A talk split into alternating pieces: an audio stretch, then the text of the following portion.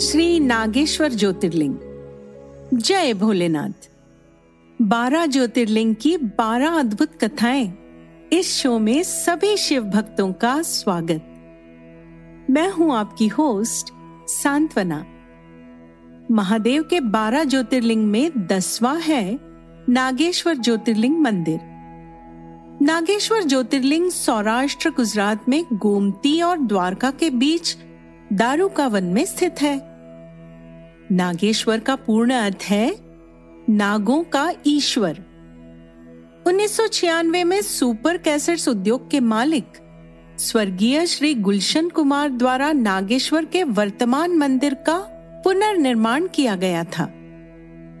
लेकिन निर्माण के बीच में गुलशन कुमार की मौत हो जाने के कारण उनके परिवार ने मंदिर के निर्माण को पूरा किया।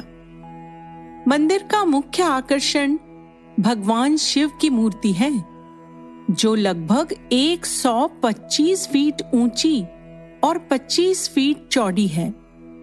लोग यहाँ भगवान शिव के साथ देवी पार्वती की भी पूजा करते हैं।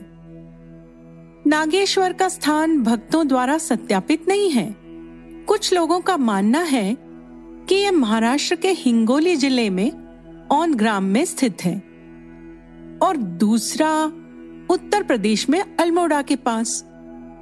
इन सभी मतभेदों के बावजूद हर साल लाखों श्रद्धालु गुजरात में द्वारका के पास स्थित नागेश्वर ज्योतिर्लिंग मंदिर में दर्शन, पूजा और अभिषेक करने आते हैं।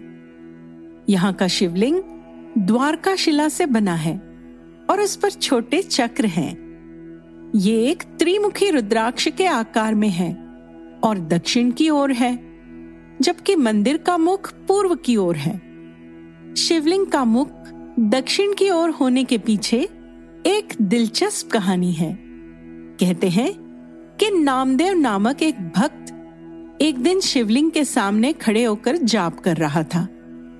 उसके पीछे खड़े भक्तों ने उसे एक तरफ़ हटने के लिए कहा।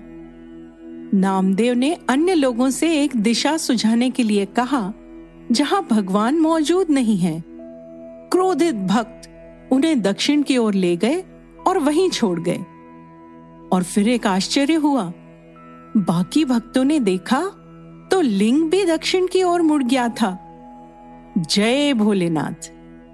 इस ज्योतिर्लिंग की स्थापना से जुड़ी कथा इस प्रकार है। सुप्रिय नामक एक वैश्य भगवान शिव जी का अनन्य भक्त था। एक बार जब वो नौका पर सवार होकर कहीं जा रहा था तो दारुक नामक राक्षस ने उस पर आक्रमण कर दिया और सुप्रिय तथा उसके साथी यात्रियों को पकड़कर अपनी नगरी ले जाकर कारागार में बंद कर दिया। सुप्रिय कारागार में भी शिव भक्ति में ही लीन रहता था। इसकी खबर जब दारुक को मिली तो वो वहाँ आकर सुप्रिय को डांटने, फटकारने लगा।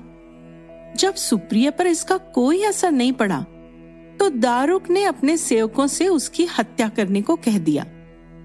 इस पर भी सुप्रिय तनिक भी विचलित नहीं हुआ। ये सब जब भगवान शिवजी से नहीं देखा गया तो वो कारागार में ही सोने के चमकते हुए सिंहासन पर ऊँचे ज्योतिर्लिंग के रूप में प्रकट हुए।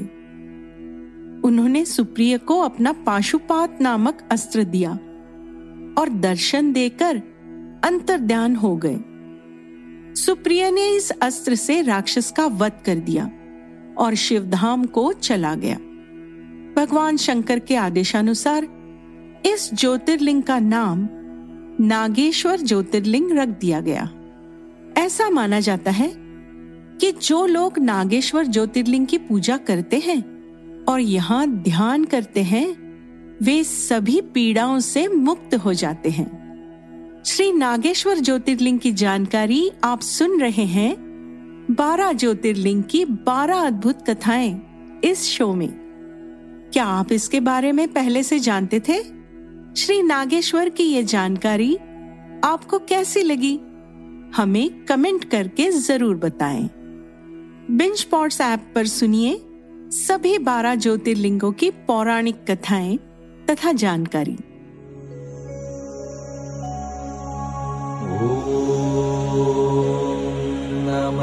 शिवाय।